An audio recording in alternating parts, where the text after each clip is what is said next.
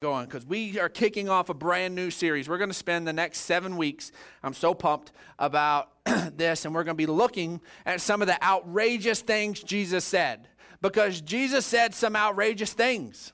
He just did. And especially when you look at it in the context of that time and that date, then they were extra outrageous. For those of us who have grown up in Christian world, we kind of gloss over some of these things and we don't get the, the punch in the gut that some of these people did when Jesus said them. He said a lot of sweet things. Bring the little children, let them come unto me. That's awesome, sweet Jesus, cuddly Jesus. That's he talked about loving your neighbor. He talked about loving your enemies. That's sweet, but it kind of irritates us because we don't want to do, but I, I get you, Jesus. I get you. I got to love my enemy. And he said some he said some nice things, but then he said some stuff that made people have a hard time with him. In fact, he said some stuff that was pretty controversial, and today we're going to look at the one place where the scriptures actually said, because he said that, part of those who had been his followers said, Adios, I'm out of here. This is this is this is not cool that you just said this and I'm not your follower anymore, and I'm gone. And so let's go ahead and let's look into this. Because if you have your bulletin, if you have your YouVersion app open, you can follow along. Because some of the things Jesus said seem completely outrageous because they, now we, the listeners, though who took them in, we're the, we also sometimes have this problem. we're looking at things completely wrong. They were just viewing them wrong. They're just over here and they're not being able to, to catch what he's saying. They're just not getting it. They're looking from, from a perspective and they don't catch what he's saying. I'm not a big fan of texting, and my, my wife knows that I'm not a huge fan of texting. It's efficient to just kind of punt something out there. You got something, hey, you know, at some point today, I need a response to this. You know and so you just kind of throw it out there because you don't know what the other person's doing and so they may text you like immediately or they may text you in two hours. Who knows? But there are certain people no names said but that if they text you they expect an immediate response right now. And if they you don't get any response you might get a hello. Hello. Hello. And i know things are bad. If i look down at my phone and there's like seven hellos i'm like that's not good for brandon.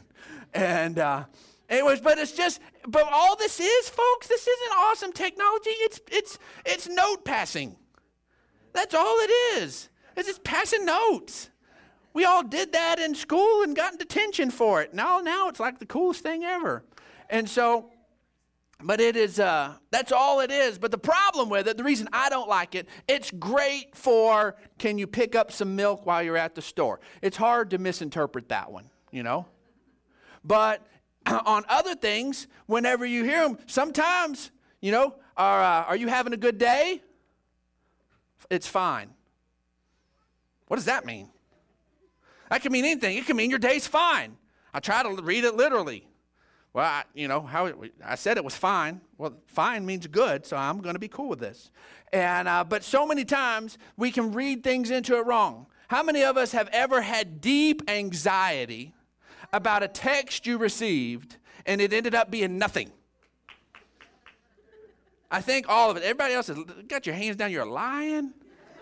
You people, you're in the right place for church today. We're going to have a special prayer moment over here for all the liars. And so we're going to have all the people that raise their hands impart some truth into you. So be ready to minister. but it's true.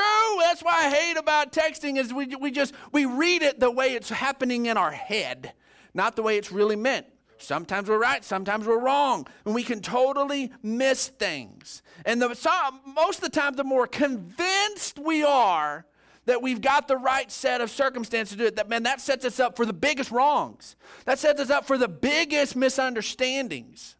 About a month ago, my family and I, we went to uh, uh, be a part of my niece's uh, bat mitzvah. And so, no, they're not Jewish, but they're part of a uh, messianic synagogue, which, if it's, uh, it's, the Jews who embrace Jesus as Messiah, that Messiah has come and that Jesus is Him, and it's very intentional in reaching out to the to the Jewish people, and it's really a, an incredible thing. And my my sister's family is a part of that, and so my niece was going through her bat mitzvah, and so we were going over there to be a part of that, and they live in the Metroplex. So we were there, been there, been to their synagogue multiple times, and uh, knew how to get there. It's real. It was a 45 minute drive, but it's super simple. You come out, you go down 380, you take a ride on the tollway, get off at Beltline, go up Beltline to Baruch Hashem, the synagogue, and you're there. Two turns, no problem. My, I had forgot my GPS. My dad was like, I'm going to just follow you there. My dad's real, like, I don't got to be early, hate being late. And so our family was still getting stuff together and we were doing great on time. But I said, Dad, it's real easy, super easy.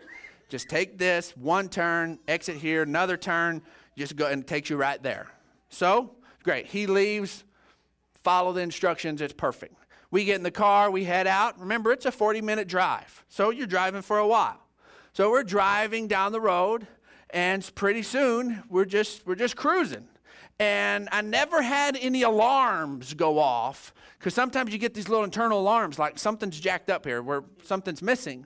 Now, I've never designed a highway, I've never designed a road system or any of that. I can't tell you why something's called a highway, why something's called an interstate, why something's called a, a, a, a you know, a rural route. I don't know the, all the definitions, but I, I'm pretty sure I know this that on a major tollway, you're not supposed to have a stoplight. I'm pretty sure of that. So we're just going down the down the tollway, and the next thing I know, I'm at a stoplight. And I'm like, ugh, that somewhere something went completely wrong. So I pull out my phone, I put in the little Google Maps thing, and it tells me where I'm at and where I need to go, and it does it out loud with my wife sitting right there. And I find out that I missed my exit by 11 miles.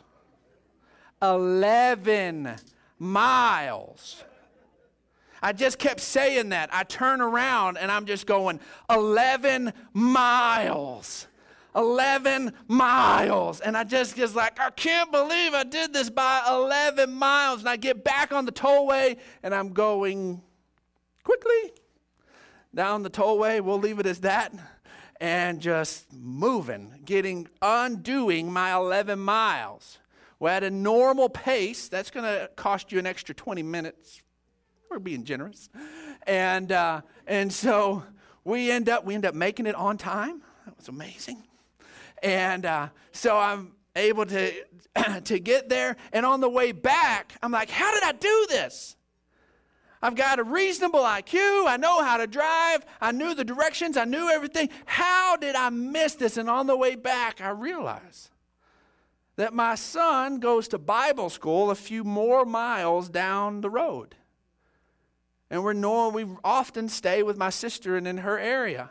And it was not remotely odd for me to pass the Galleria. Well, by the time I saw the Galleria, things were already off the rails. I was already late missing it. And I just kept going, and every little thing that I saw, it was confirming I'm on the right road. I'm doing good. This is awesome. Until I hit the stoplight. And then and we just all it just totally missed it. And my context set me up and I just interpreted it completely wrong. And I felt great about being wrong until it dawned on me that I missed it by 11 miles. John 3 17, we need to set this up and understand and interpret everything with Jesus through this. John 3 17 is, of course, the verse right after John 3 16, which ought to be as equally well known. It says John 3:17 tells us for God did not send his son into the world to condemn the world but to save the world through him. He did not send his son to condemn the world but to save us. The truth is, we were already condemned. And I scratch my head all the time on why his followers love to condemn the world when that was obviously out of Jesus' own mouth. That wasn't his assignment, was to condemn the world.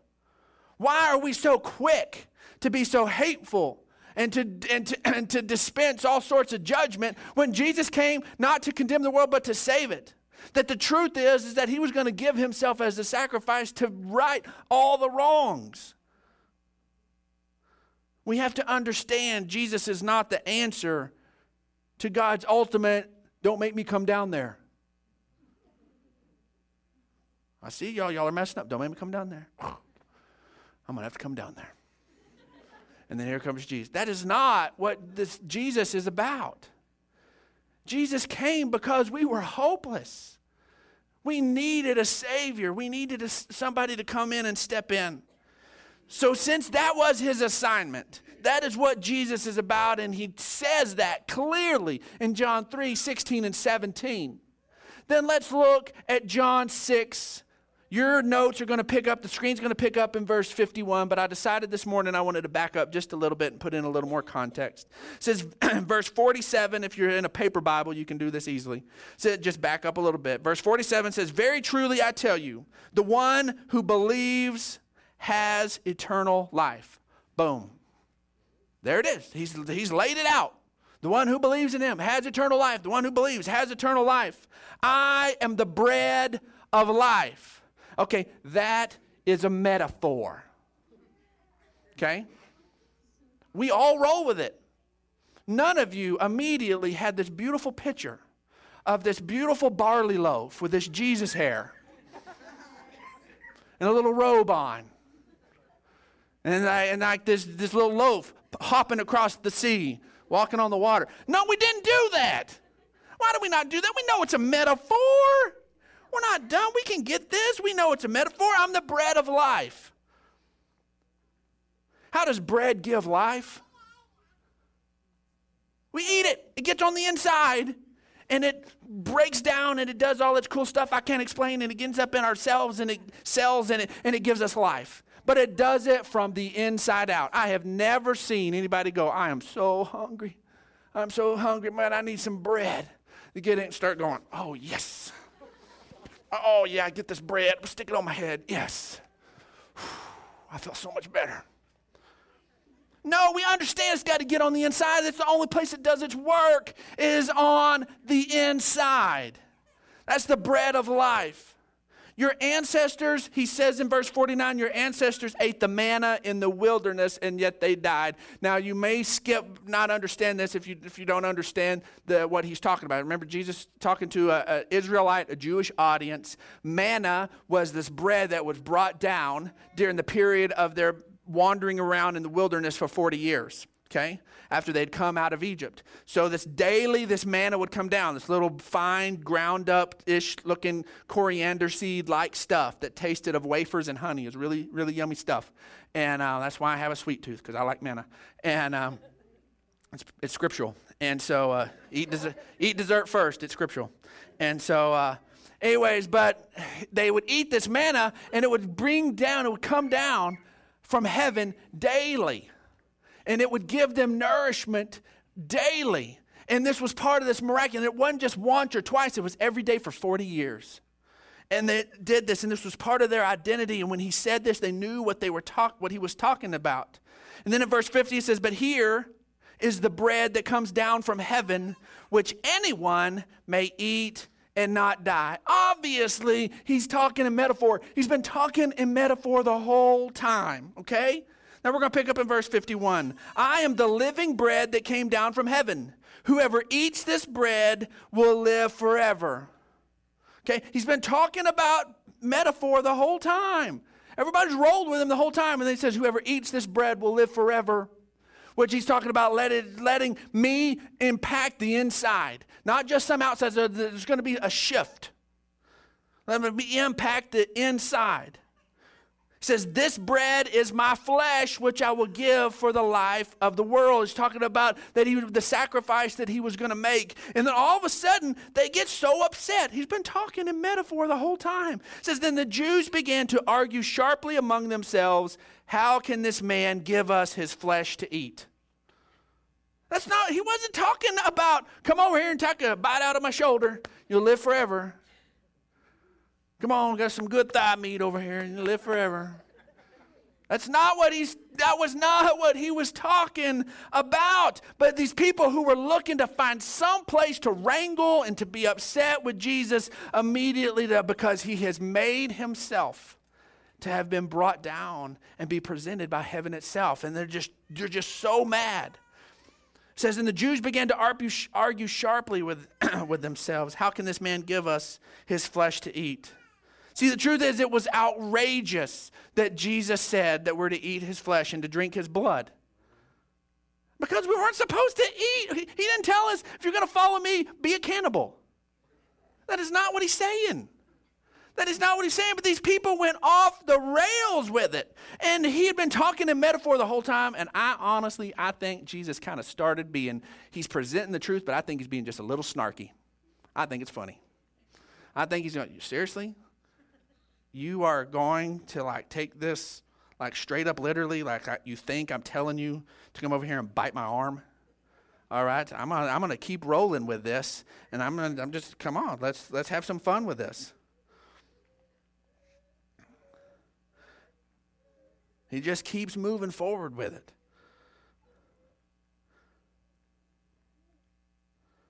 Jesus was letting them know that he was going to bring life, like food and drink brings life from the inside out.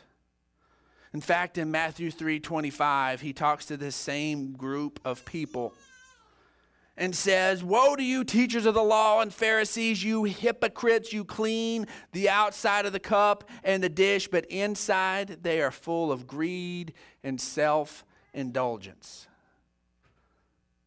You're so worried about the outside, and you don't give a rip about what's inside.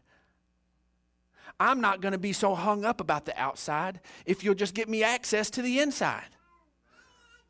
That was what he was about, and they just couldn't get it. So he says to them in verse 53 And Jesus said to them, Very truly, I tell you, unless you eat the bread, unless you eat the flesh of the Son of Man and drink his blood, you have no life in you. You're having a problem with this? I want to say this is straight up. If you don't let me and what I'm going to do impact the inside of you, you will have no life in you. He just keeps pressing it.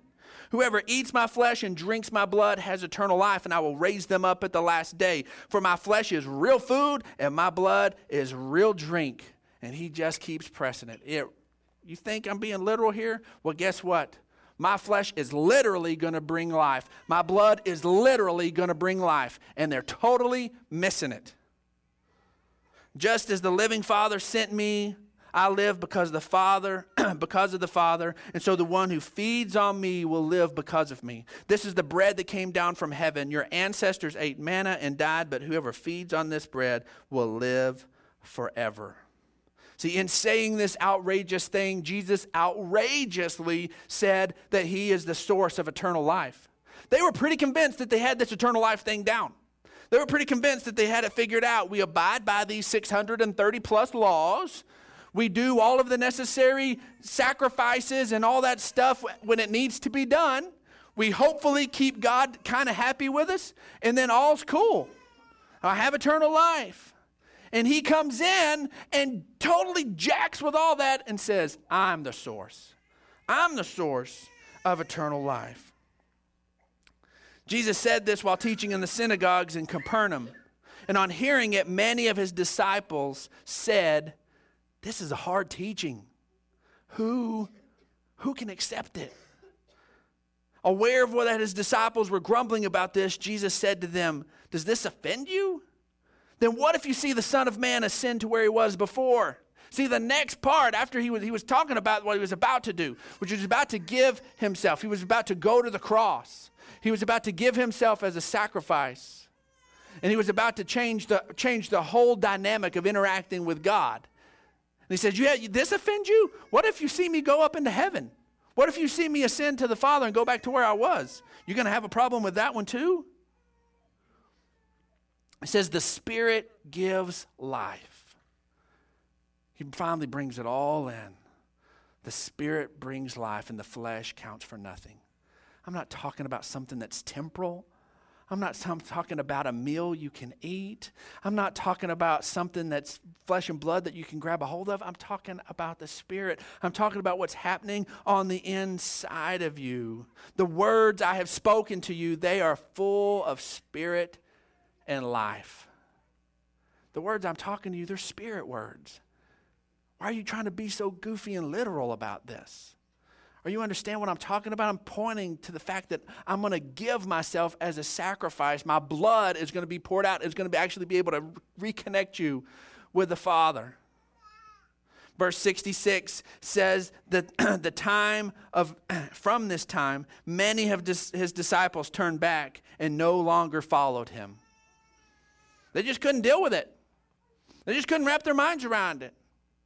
Now, a lot of times we go, man, I wish that I could, I wish I could have a time machine and I could go back and I could hear Jesus' teachings for myself.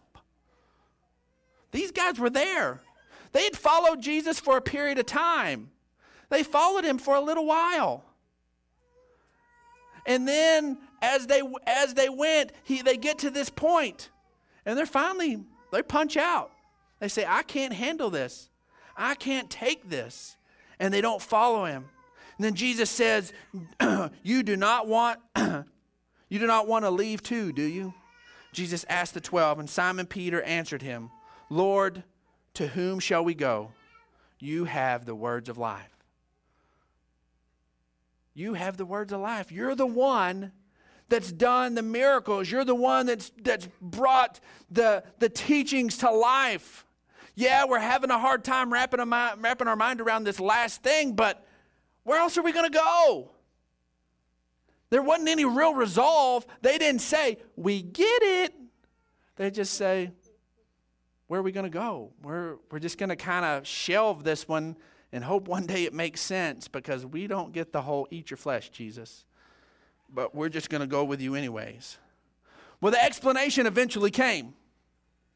But the problem is, is, is that you have the first of saying, you know, eat my flesh and drink my blood. That was crazy. Now you're saying you came down from heaven and you're the source of eternal life. Oh man, this just take it to crazy times two. And now finally he has his disciples in his quiet moment and he's going to explain this to him. And the explanation of this was even more outrageous than the initial claim. See, re- Jesus was redefining how to be made right with God. Now, for you to get this, for you to understand this context, okay, we're gonna have to. We're gonna. I'm gonna have to set some stuff up. First off, we understand that they're celebrating Passover. Okay? They've already celebrated Passover together with his disciples a few times. He would his ministry was about three and a half years long, so they had already celebrated Passover a few times. It comes every year. You know, does anybody hate it that Easter's a moving target? Some of you are going to forever think that Easter's the first Sunday of April because of today. But it's not. It moves around. Last year's April 20th. It moves around. I always have to look it up every year. When's Easter? You know why it moves around? It's because Passover moves around. That's why it moves around because we celebrated at Passover time, not on a calendar moment, but it was connected with Passover. Passover and Jesus being the fulfillment Passover is a big deal. That's why our that's why our us celebrating this moves around. It's because it's tied to Passover. Well, Passover is this meal that was the the most important celebration for the Jewish people. If you're not familiar with what Passover was, it was they had had a, a meal and they're getting ready to come out of Egypt. Moses had brought all these different plagues, had the confrontation with the Pharaoh. They're finally, this is a done deal. Moses tells the people, get all your stuff ready. Things are about to happen super quick. It's been 430 years in the making, but it's about to happen now. So don't put any leaven in your bread. You're not going to have time for it to rise. Bake your stuff, s- slaughter this lamb, take the lamb's blood, Pretty gross. Stick it on the outside of your house. You're leaving anyways, it don't matter. And just stick it on the outside. And so they stick it on the outside of their house there in Egypt. And when the, the, the death angel was going to come across the land and bring in judgment upon the Egyptian people, then those, then the households that didn't have that were going to be passed over. They didn't have the judgment come into their home and that there was no death and mayhem and, and, and pain there. And so they have this meal, they eat that, eat the eat the bread, and the blood is applied to the post. Well, the Passover, celebrating the Passover, was a remembrance of this moment where this entire million plus people come out of Egypt and are led out. And this was the breakover moment for them, and they remember this. This is their biggest, biggest celebration as a group of people and as a nation. Okay? Understand that. Okay? Now understand before we get into the rest of it, let's put some some personal context, okay? Anybody love Christmas? Woo! How many are happen it's still a few months away? Yes. But I love Christmas. Clark family, we love Christmas. We love Christmas time. We have a ton of kids. It's just a blast. We enjoy enjoy all of it. Just celebrating our Savior's birth. The Christmas is, seems to be the more approachable holiday for believers. You know, you got the whole Ricky Bobby, baby Jesus isn't scary. You know, Jesus dying, that's scary. So Easter's a little more a little more uh, intimidating. But Christmas is we celebrate baby Jesus, and, and, he's come to us, and that's exciting, and there's nothing scary about it. And so celebrate Christmas. It's a big deal. It's a big deal to us in our celebration that, that, that God came from heaven. In fact, tying this in is Bethlehem means house of bread. So as Jesus is tying in all these other things, it's just all through his life. It's just all connected. Anyway, so so as he is, um, as Passover is being celebrated, we have to put this in context, okay? Let's take, if you're a Protestant and you've been raised up and want to, as a Protestant, let's take one of our Protestant modern day heroes, and, and most people really love and respect Billy Graham okay? He's preached to millions and millions and millions of people and ha- has, been, has been able to have the ear of presidents and world leaders and has stood for the truth and ha- has just done some really neat things. And let's say Billy Graham gets to the end of his life, which is getting pretty close, and uh, he's getting up there, and let's say that he makes one last declaration to, to everybody who has followed his teachings and, and he has led. And he says, You know what? He says, due to the fact that my ministry has impacted the whole globe and I've reached, there's not a continent that I haven't preached on, and there's not a language one of my sermons hasn't been interpreted into, and I've had this worldwide impact, then after I'm gone, then every time you celebrate Christmas, then I want you to celebrate my birth. It's a little quiet in here, huh? just get your blood boiling a little bit, doesn't it? Uh, Billy Graham didn't say that. Don't get mad at Billy Graham. This is, this is a for instance. He didn't say that. Or whoever is your favorite person that you see a worldwide ministry, whoever they, and they do that. And they take something we celebrate and we connect as part of our holy worship, our big moment together, and say, This is about me now. Maybe you grew up Catholic, and man, who doesn't love Pope Francis? You know, Pope Francis is, is, uh, is, a beloved pope, and let's say that Pope Francis gets to the end of his ministry, and he begins and speaks out to the to the Catholic world and says, "You know what? Due to the fact that I've done a lot of good things and and I've been had a worldwide impact and all these things, when when Easter, when Resurrection Sunday comes around." Then what I want you to do is I've, I've died in faith and I, have, I'm a, I am standing in the presence of God even at that moment because of my faith in Christ. And at Easter, I want you to celebrate my ministry, my death, and the fact that I'm in the presence of God at that moment. And that's what I want Easter to now be about. That would just drive, we're like, you've gone off the rails. Something has gone crazy with you. You can't take Easter and make it about you. You can't take Christmas and make it about you. See, we're not Jewish, most of us. We don't get this Passover thing. Let's now jump into Luke 22 when he explains this thing about eating his, eating his flesh and drinking his blood. Luke 22, verse 13 says, And they left and they found things just as Jesus had told them, so they prepared the Passover. And when the hour came, Jesus and his apostles reclined at the table. They're just chilling, they're just enjoying it. And he said to them, I have eagerly desired to eat this Passover with you before I suffer. Something's different about this Passover. They've done all the other Passovers the normal way. This is going to be a different Passover before I suffer. They still weren't getting it. They still weren't getting what Jesus was, was about to happen to Jesus. He says, For I tell you, I will not eat it again until it finds fulfillment in the kingdom of God. Oh man, they're pumped. This is the last Passover that we're going to have to eat under Roman rule. Our Messiah is here. He's going to throw off the chains. We're about to be a sovereign nation again. This is the last time we have to do this until the kingdom is reestablished. And man, they're fist bumping and chest bumping and grunting and doing all sorts of guy stuff, and they're pumped. They're excited about what Jesus just said. He just said, This is the last one. I'm not going to do this again until it's in the kingdom. Their brains are just, yes, it's awesome. And after taking the cup, he gave thanks and said, Take this and divide it among you. For I tell you, I will not drink again from the fruit of the vine until the kingdom of God comes. Yes, I knew it. He said it again. Ah, we've been looking for this. We had the great entry last week, and everybody was throwing down the palm branches, and the, the king of David, it was, yes, here it comes. We're so excited. And he took bread and he gave thanks and he broke it because that's what you do at Passover. And he gave it to them. Yes, give me some bread, Jesus. Passover. This is awesome.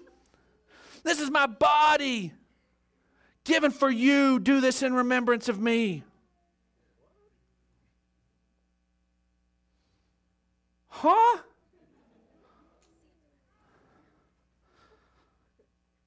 What? This is this is your body? Uh, uh, uh, woo! Did you get in the wine early?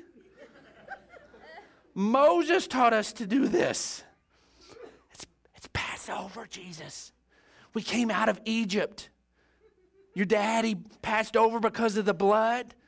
You, it's cool. You can start over.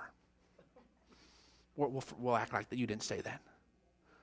This, this is my body. This is my body given for you. Do this in remembrance of me. And in the same way, after the supper, he took the cup. He says, This cup is the new covenant in my blood, which is poured out for you. What? This is Passover. It's pretty amazing that when Jesus talked about his body is real, his flesh is real food, and his blood is real drink, that, that the rest of the guys didn't bounce with the other crew. It's pretty amazing that they're like, I don't really get this, but we're going to stay because the whole Lazarus thing has us amazed. And so we're just, we're just staying. But we don't get that. You're, for, you're forgiven. But then he gets to the explanation of it and the fact that they didn't all stand up and march out of there and let him redefine Passover had the same impact, honestly, more because it was their, it was their personal heritage. It wasn't just their religion. This is their family, their family story. And he's just redefined it. He's just completely redefined it and said, This is what it's been about the whole time. See, John the Baptist at the beginning of Jesus' ministry, who was the forerunner, points to Jesus and says, The Lamb of God that takes away the sin of the world. And everybody in earshot knew exactly what that meant. Nobody went to go and check for fluff and curly ear here, and they knew what it meant. It was metaphor. They knew that who that what that meant. That every year at Passover there was a lamb that was slain to take care of the wrath of God for a year. So we could kind of skate along. And he was now not going to do it for a nation, but for the entire world.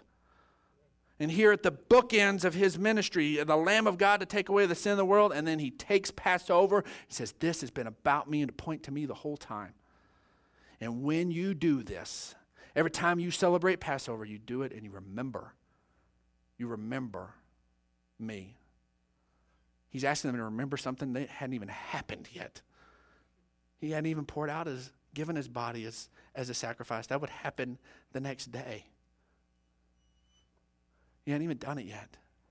That happened the next day. He hadn't poured out his blood. That happened the next day. They're totally confused. And they just roll with him. See, the truth is, as Jesus came to start a new covenant, there's something brand new. This isn't about trying to fit Jesus into all of our religious systems where we show up at a holy place and we do some holy things and some holy man says holy things over us and we go out okay. This, that's the old system. The new system just says is I'm going to pour it out and it's going to be done and it's going to be finished and you're going to be right with God once and for all and it's done. There's a new covenant. It's not a revision to the old covenant, it's a different covenant. It's a new covenant that he's poured out. And today we celebrate that he is the Lamb of God that took away the sin of the world, that because of his flesh being broken and his blood poured out, we're made right with God. And this moment, we want to not go any further until everybody has the opportunity to say, That's mine if you want it. That's all it takes to say, I believe it. That's it. So if we can create a quiet moment together, if that's you and you're here today and you say, Brandon, I'm just now understanding, I'm just getting what this Jesus thing is about. That he died for me, that he paid the price for me, and I believe it. And if that's you and you believe that and salvation is yours, I want you to just raise your hand and just, just say, That's mine. Awesome, awesome, awesome. Believers, I want you to lift your voices, and I, we're going to pray together right now. But before we do this, I want to tell you, you're heaven ready right now. Okay? It's not because we're about to pray a prayer. So you believe in your heart, and it's what's done. You place your faith in it, it's done. And I'm to I'm to have the privilege of praying with you together, and we're to pray. Believers, lift your voices with these. Say, Heavenly Father, I thank you for Jesus. I thank you that his death covered my death. My sins are forgiven based on what Jesus did. I'm a new creation. my faith is placed in Jesus. You're going to change me from the inside out. In Jesus' name. Amen. Amen. Yes. Yes, yes, yes. Well, now, if anybody still needs a communion cup, we're about to enjoy the Lord's Supper together. And if you didn't already have one of these and you just prayed that prayer, get one. If you do have one, then let's do this. I want you to just pull the little cellophane layer back. Because our time of communion is to remember that this is not about what we can do for God, but about what Jesus did for us. We're just going to go right through 1 Corinthians chapter 12. Just peel the little sun and take this that represents the body of Christ, and then the foil reveals that represents the blood.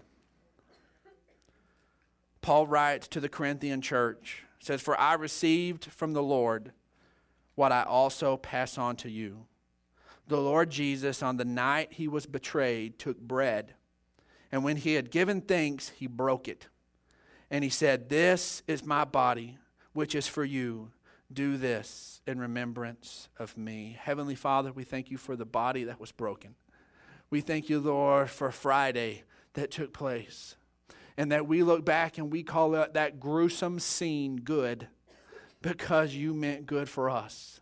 That because his body was beaten and was and his flesh was ripped and his blood was poured out, Lord, that our sins were forgiven because we understand there is no remission of sin without the shedding of blood. And Jesus' perfect blood was shed and that our sins are taken care of. Heavenly Father, we thank you for that body that was placed in that tomb and is, did its time in the grave, and we don't have to fear the grave. Heavenly Father, we thank you that body came out of the tomb, Lord, and we celebrate the resurrection and the promise of resurrection for us, Heavenly Father. And Lord, and that we look forward and we are embracing eternal life now, Heavenly Father, and we'll get to shed this body one day and have it in full. And Lord, and we are thankful for that, and we place our faith in that Jesus' body provided that for us. Amen. And in the same way, after supper, he took the cup, saying, This is this cup is the new covenant of my blood. Do this whenever you drink it in remembrance of me. For whenever you eat this bread and you drink this cup, you proclaim the Lord's death until he comes. Heavenly Father, we thank you. We thank you, Lord, for this blood that provides complete, total remission of our sins. Lord, that we stand right with you heaven ready, not based on anything we've done, but based on what Jesus did. And we remember that right now. Lord, we are thankful for that, and we celebrate that in this moment. In Jesus' name, amen. Amen. Awesome. Well, I'd ask you to just stand up. We're going to go out of here. And I want to pray over you. Thank you for coming and being a part. Heavenly Father, Lord, we thank you for your goodness. We thank you that this day, Lord, everything changed. Lord, we thank you that, that the true message of the resurrection would be what would propel us forward. Lord, that we are right with you and we're not in some struggle to make you happy. Lord, but while we were still away from you, you died for us, Lord, and that you have made us your children, Lord, and you are the one changing us from the inside out, and we're so grateful for that. We thank you for that in Jesus' name. Amen. Amen. Amen. Have a beautiful Sunday afternoon. Christ is risen.